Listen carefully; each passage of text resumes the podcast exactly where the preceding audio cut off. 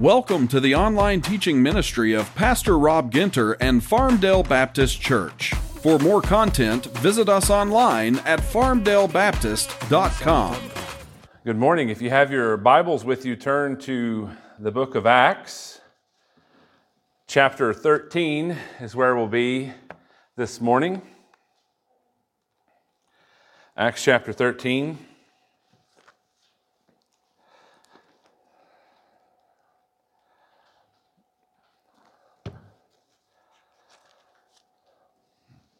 It was a rainy morning in the Battle of Iwo Jima in World War Two, and there was a man there. I read this in one of my favorite books. His name was William Hoopes of Chattanooga.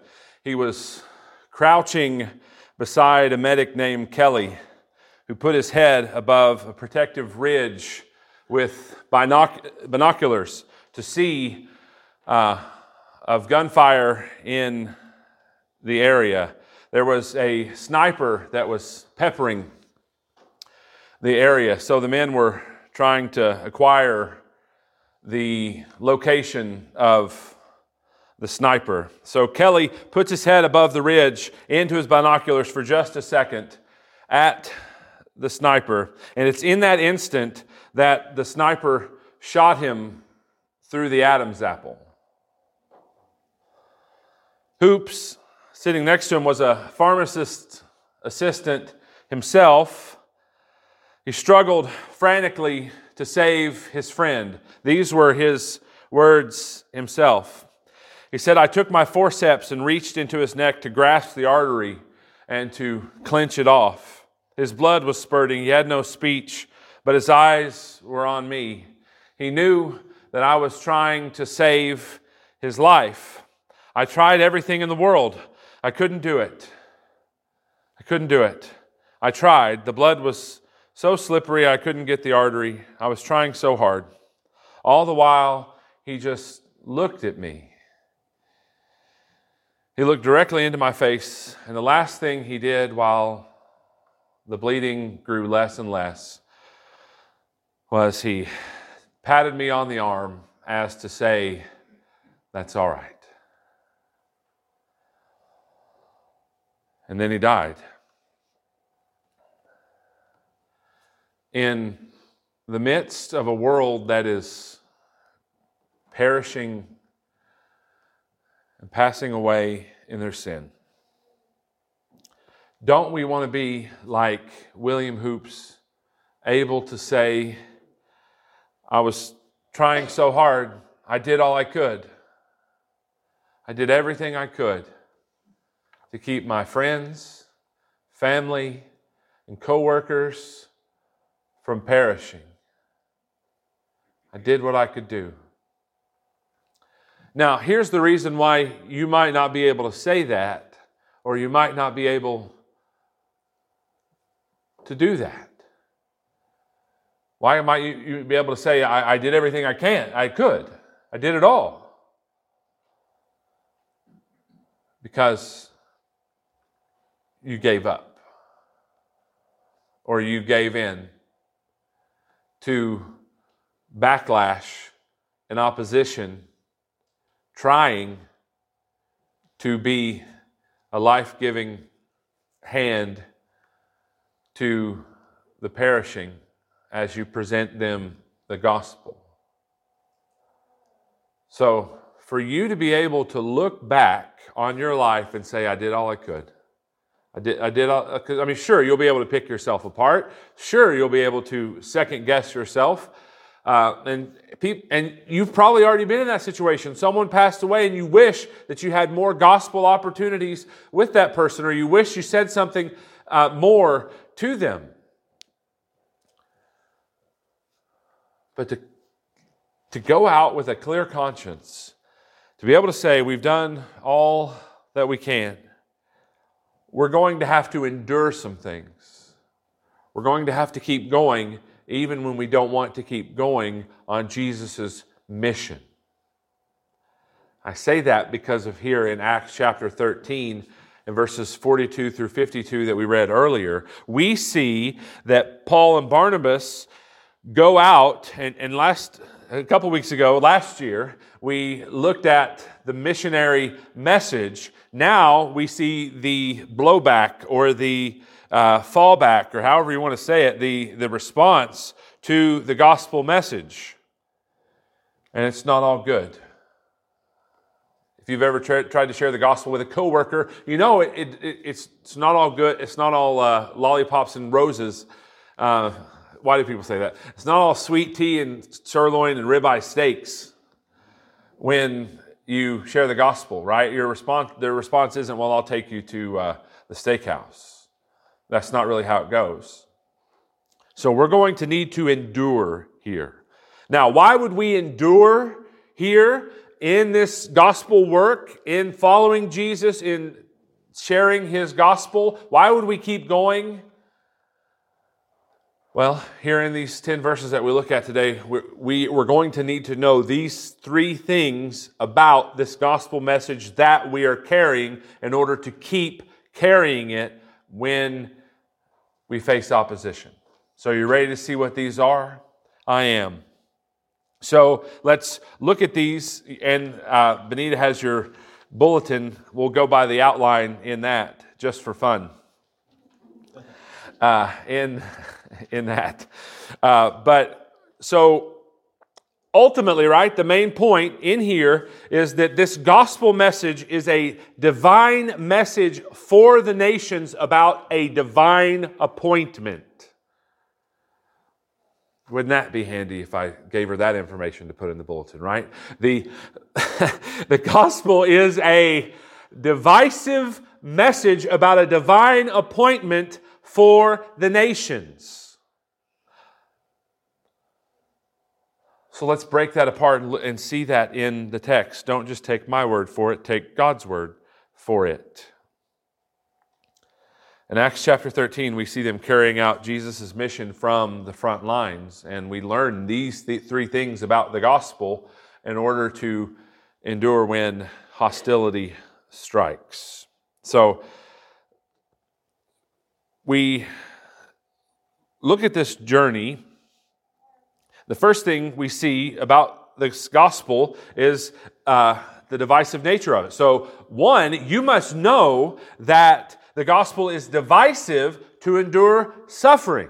Ahead of time, you must know that it's going to divide before it unites to the, the people of God. You got to know that ahead of time. Verses forty-two and forty-three, the people beg Paul to come back and speak more to them. This is a good point that in verses forty-two and forty-three, people aren't going to kiss your feet when you tell them that they're separated from a holy God and God came to them and Jesus died on the cross, rose on the third day, and they must turn from their sin and trust in Him. They might not kiss your feet, but it doesn't mean that nobody's going to respond. We give into that lie, right? When I, when we hear the gospel's divisive, we normally think that it's that, that means it's negative, a negative thing, right? That they're that they're you're going to see backlash and persecution from it. Yeah, you probably will. But don't believe this lie that nobody is going to believe. Don't believe that lie. That's a lie.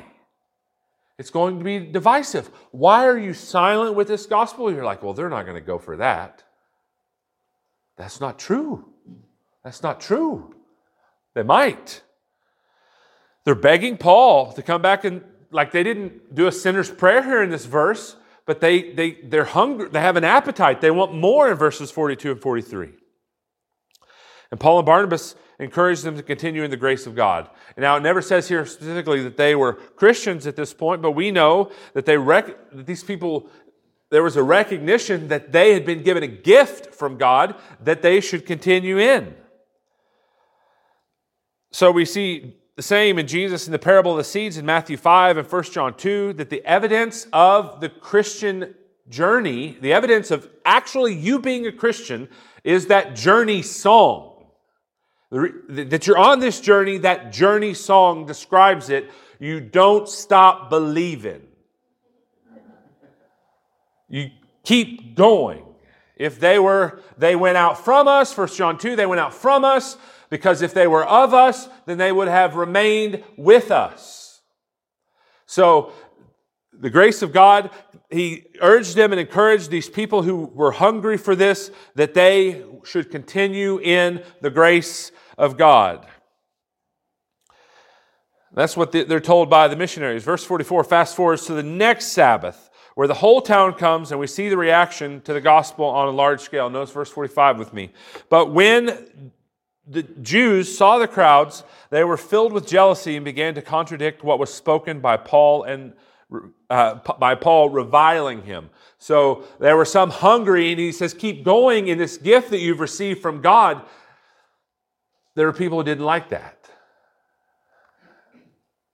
So they began to contradict them. So they react in three ways. If you look down at the passage, the crowds that Paul and Barnabas draw. Um, one, they were filled with jealousy.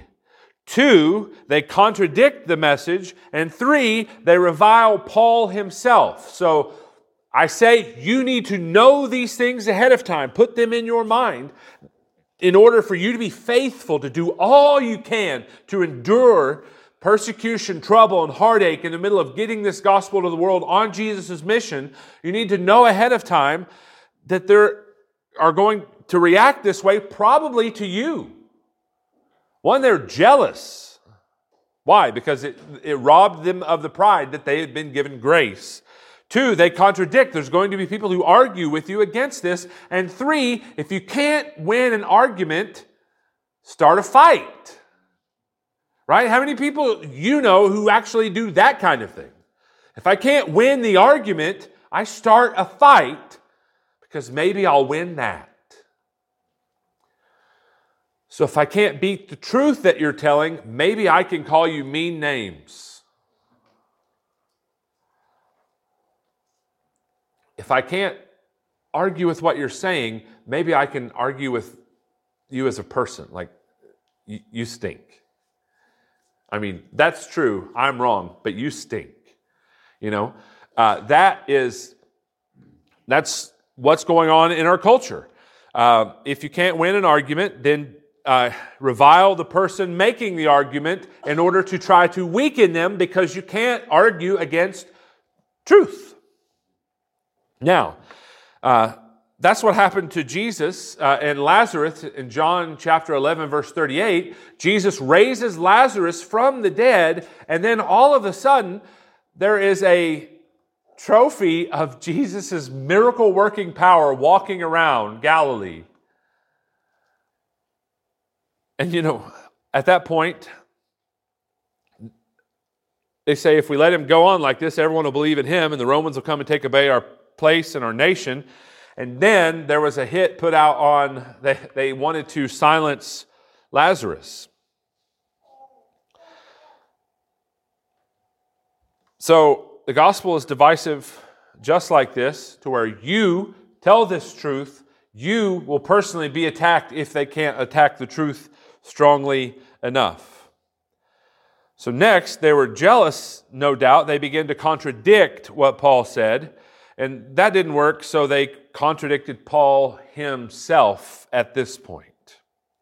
So the immediate aftermath of the sermon is one group of people begging to hear more, begging to hear more, and others who are railing against the preacher. They didn't go to the back and shake his hand. They wanted him to die. Real quick for the preachers in the room, does the response to the sermon say anything about the truth therein? It doesn't really, does it? It doesn't really say. Because Paul's here preaching the truth, and if somebody wants to wring his neck, then uh, doesn't say anything about what he just said. So, the aftermath of this is a div- division between the two. The same reaction occurs in chapter fourteen, verse three. Some sided with the Jews, trying to stone the apostles at that point, while others sided with them. So the Puritans would put it like this: the same sun who melts the wax hardens the clay.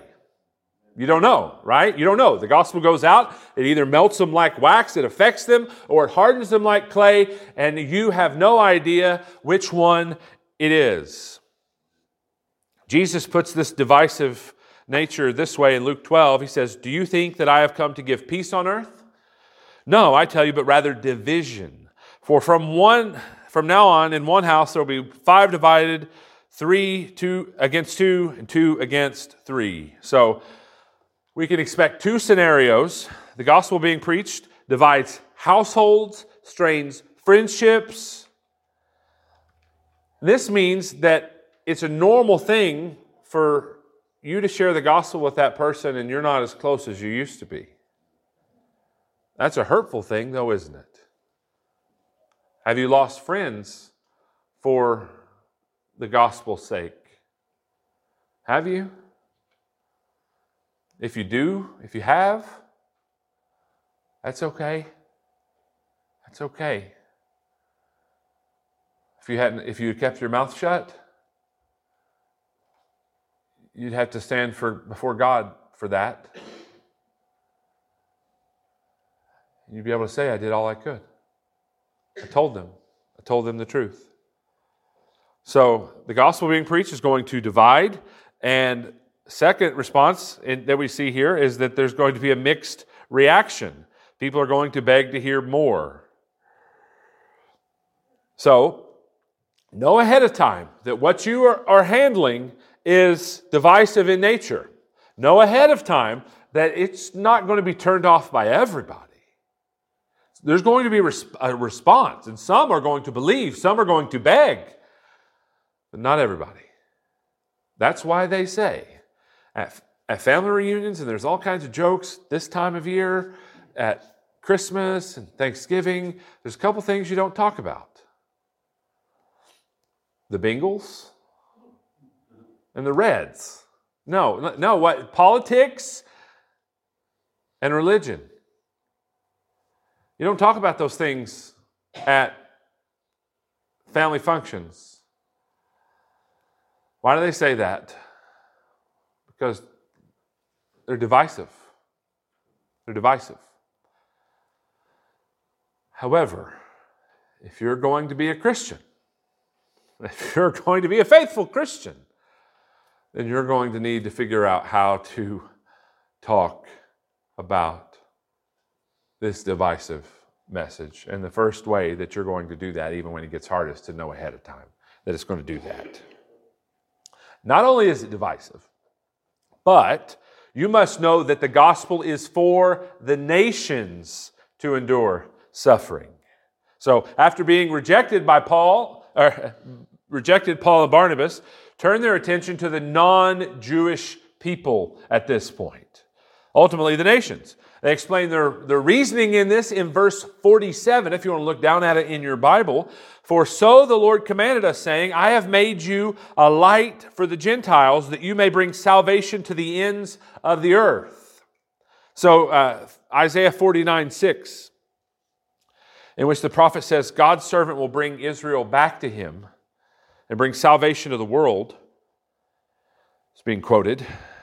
This prophecy was that was Christ's mission, and it motivated him to bring the gospel outside of Israel at this point. So notice what he's doing. He's saying that what's compelling him to go is the mission of Christ. Here's that mission in verse forty-seven, if you look down at it, is to be a light. And if you're you're reading your Bible in a year with us, and I hope you are, you'd go back there on that little piece of paper, and you'd see Genesis one is today as it normally is. And, and it struck me when I was reading it this morning is that there was something shining in the beginning, and God called it light. Like, light. I'm going to invent it. I'm going to create it. The one who names it. He created it. He also creates the Christian that he tells to be like that. To be a light in verse forty-seven. Darkness symbolizes lack of direction, lostness. Some of you all know we're, we're in a move, uh, an eternal move. Uh, and we we have all of most of our things here in Frankfurt, and we're I have to, uh, there's like a NASCAR track between the garage and the bathroom, you know, to where we're carrying stuff. And in the dark, it's really hard to manage that. You got your stuff in your house, right? Like you can go in your house, you can close your eyes, and you can go make yourself a sandwich in the dark. You could. You could. If you're like, I'm going to make some chocolate milk. Blindfolded in this place. Oh, the light bulb went out. I'll go get another one. Blindfolded in this place. You probably could do that. You could probably navigate your entire house like that. See, I can't. But the world out there can't either in the dark. They're stumbling in the dark out there. And in the scriptures, we see that this dark symbolizes lostness, confusion, and by definition, light does invade darkness. It brings salvation, clarity, direction. You know where that sandwich meat is. He's saying that we ought to be a light here. It's our responsibility. Now, this is what Jesus said, and this this is um, a motivation and set the tone for how he wanted things done. In Matthew five fourteen, he says his followers are a light to their local communities. Hmm.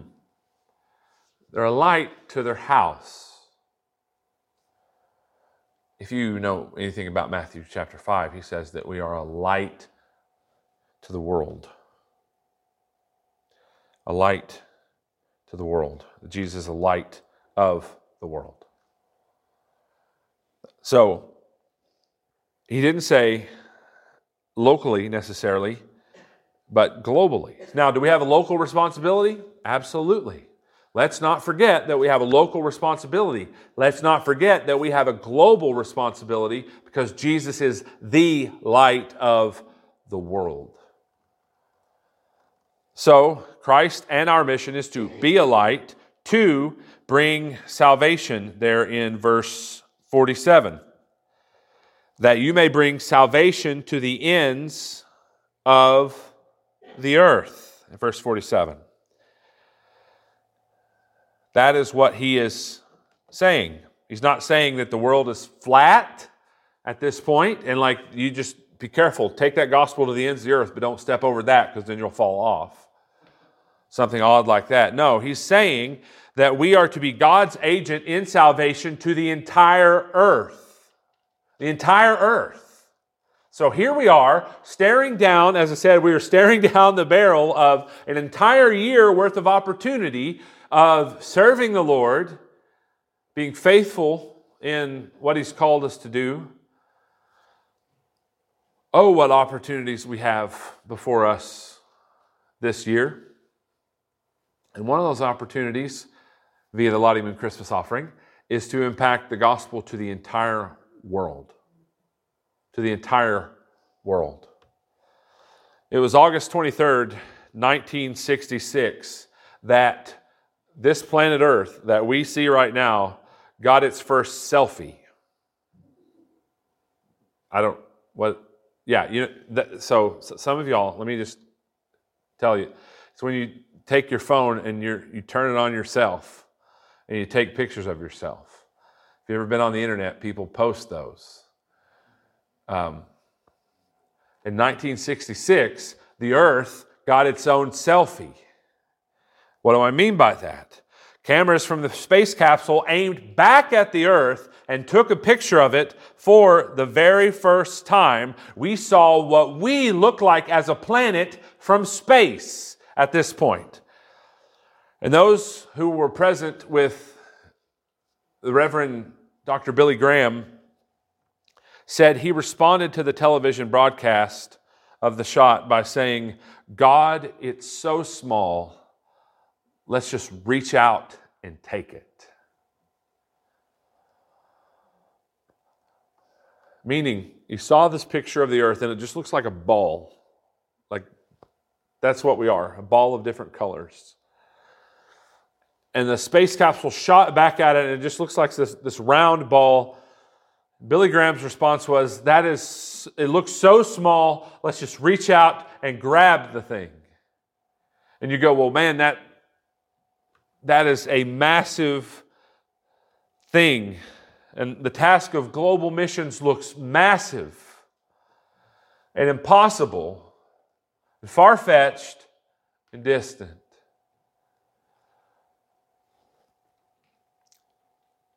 But let's change the perspective for a minute. See, that's from where you're sitting. That's from where you're sitting. I want you to think about from where God is sitting in His perspective. From God's perspective, from a God eye view, is it impossible to impact this entire world with the gospel and be a light and bring salvation to the Gentiles, to the nations? I reference you back to our Bible reading. He called it light. He, he, he made an expanse. He called it the heavens, and he kind of balled up some dirt with his words. And he called it earth. And yet, have you forgotten that Him who called all of those things called you to reach those nations? He called all things into existence, and He calls us to reach with salvation to the ends of the earth. He said, let there be light. And there was. He said, let there be everything, and there was. Now He's saying, let the gospel go forth to the nations. Will it? Will it? Via us. God, it's so small. Let's just reach out and take it. So Paul went on to take the gospel to the nations. He didn't let this rejection stop him. The quote in verse forty-seven was something Israel failed at doing because they thought that the promises of God only applied to them.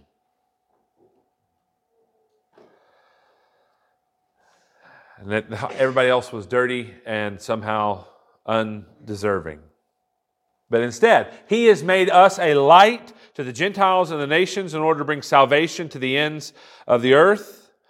Once again, we are face to face with a question that we've seen here in the book of Acts is, what role will you play in God getting His gospel to the nations? Will you be a stumbling block? Will you be a stepping stone? Will you be a goer or a sender or both?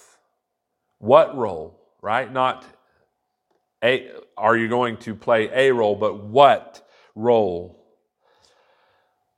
That's what we must do. And then, on the other hand, so the, to be a light, to bring salvation, now we see the response in verse forty-eight. And when the Gentiles heard this, they began rejoicing and glorifying the word of the Lord. And as many as were appointed to eternal life believed. This is a theological underpinning for why the gospel is divisive and some believe. Why anybody believes. It's because of verse forty-eight.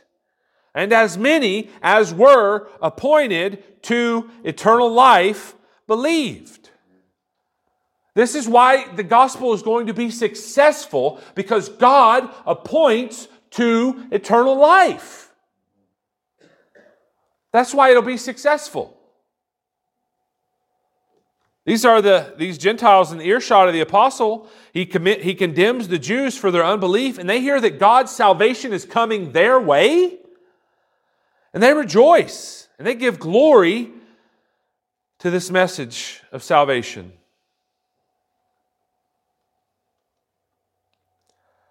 We see in this passage that God is the one who is doing this. So, verse forty-eight. So, here's what happens, right? What am I saying? God appoints, like that. That He is a robot and or that we're all robots and, and our choices aren't significant and they don't matter. Well, many of us believe this verse in verse, in the reverse of the of the verse. I don't know if you caught what I said there, right? The inverse or the reverse of the verse. You re- believe the verse in reverse. Do you know what it, it, it means when we believe verses in reverse? We believe verses backwards. That's called twisting Scripture. And we don't want to do that. We don't want to twist the Scriptures. We want to believe the Scriptures. We don't write the Scriptures. We read the Scriptures and we believe the Scriptures. So verse forty-eight says this: they heard the message, they rejoiced and glorified the word of the Lord, and as many as were appointed to eternal life believed. Because how do we normally think about salvation? We normally think that we believe, and then God goes, I see a believer over there. Oh, we got a believer in the back row. You're saved, brother. As some preacher put it, God casts his vote, the devil casts his vote, and, and you're back there going, uh, let's see, uh, smoking or non? Uh, let's see, do I, for eternity, do I want the smoking section or the non-smoking section? Oh, God's got this offer on the table, but that devil, man, he's got, whew, he drives a coupe de ville. Uh, okay, um, but that's not necessarily biblical, is it? That God casts a vote, the devil casts a vote, and here we are going, ah, oh, ooh, I got so many options. I got so many options. I got so many options. And they both look good. What am I going to do? What am I going to do? You know, like, it, it's just, wow. They both want me. God and the devil want me. Oh, man. Which one do I want? See, this one, oh, hmm.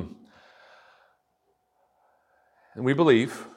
And then God points us to eternal life. Now, here's the problem. Um, that's not what the verse says. That's not what the Bible says. It's not what the Bible teaches. Um, we were dead in the trespasses and sins which we once walked. So we are not making any appointments. Our appointments book is closed. Our, our decisions are closed. There's, there's nothing working in that. It doesn't go anywhere. That dog won't hunt. That dog won't do anything. It's dead. So what has to happen? God has to have a divine appointment with us. This is passive here, right? As were appointed. And they believed. Now, the belief is the response. The appointment is what God does. What God does precedes what we do, always. So, not only must we know that the gospel is divisive and that the gospel is for the nations, but also that the, the gospel is God's divine appointment for us to endure suffering. It's God's divine appointment. You saw that in verse forty-eight. That's how, the, the, in the midst of the reviling and the arguing, that anybody believed. Who's going to do anything in the middle of this mess? Who's going to do it? God appointed them to eternal life, and the result was they respond. They believe. Now, do cars have carburetors still? Anybody want to answer that one for me? Yes or no? I don't know. You could tell me anything. You'd be like, there's five carburetors under that hood. I'd be like, okay, there's five carburetors, right? I don't understand the engine. I don't. Don't stick anything in the tailpipe. Nothing, brother. Don't put anything in the tail- tailpipe of that car. But I know that it works. And I know how it works. You put gas and oil in it, or you can't take it anywhere. You can't. So how does God's appointing to eternal life work? I don't know.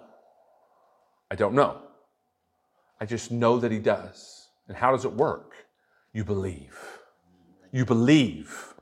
You believe. You believe. God has a divine appointment with you, and you believe in him. You respond to him. You are responsible for getting the gospel out to people who will believe. And the only reason they believe will not is not something innate in them or something that God saw that they would eventually do, but they believe because God. And God is the only reason that anyone believes. So that's why we shouldn't be shy and hesitant about this gospel, because God is the one who appoints to eternal life. God is the one who gives belief. God is the one who creates Christians. He creates Christians out of the dead. He does it. We owe it all to Him. So today, if you're not a Christian, might God be making an appointment with you this year to change your life and to save your soul. See, God is holy and righteous and just, and He created everything. That He spoke it into existence in six days with His mouth. He created in His image. Created us in His image. We rebelled against Him.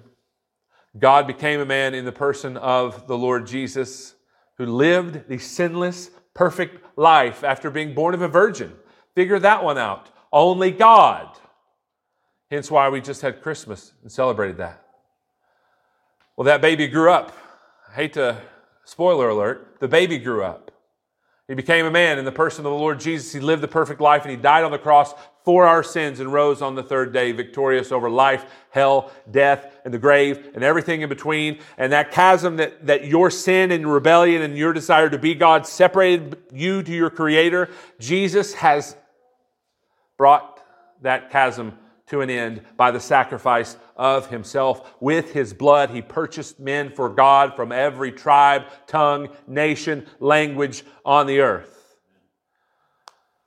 And He has a divine appointment with you for salvation. Today is the day of salvation. If you're not a Christian, I'm going to be over to the side. You can come get me. God has come to you, and He desires for you to turn to Him from everything you've done against Him. He will forgive you of that. If you're, uh, if you are a Christian, why would you endure anything? Why would you endure suffering with this gospel? Why would you do that? Because you know that it's going to be divisive, this message. You know ahead of time. You're not, you're not fooled into thinking that everybody's going to kiss you when you share the gospel with them. You know this gospel is not just for you, it's for the nations, and it's God's divine appointment with them. So don't give up. Keep going. Even when it gets hard, you want to be able to say, I've done all I can. Their blood is not on my hands. So let's pray towards that end, go towards that end, give towards that end, to be faithful in twenty twenty-three. Let's pray and respond as our worship leaders come this morning. Father, thank You so much for Your word and how good it is to be in the presence of Your Spirit with Your word open. Please do work among us. Please give us fresh passion, fresh commitment to getting the gospel out and enduring opposition. Show us things in Your word about Yourself. Change us, we pray. In Jesus' name, amen.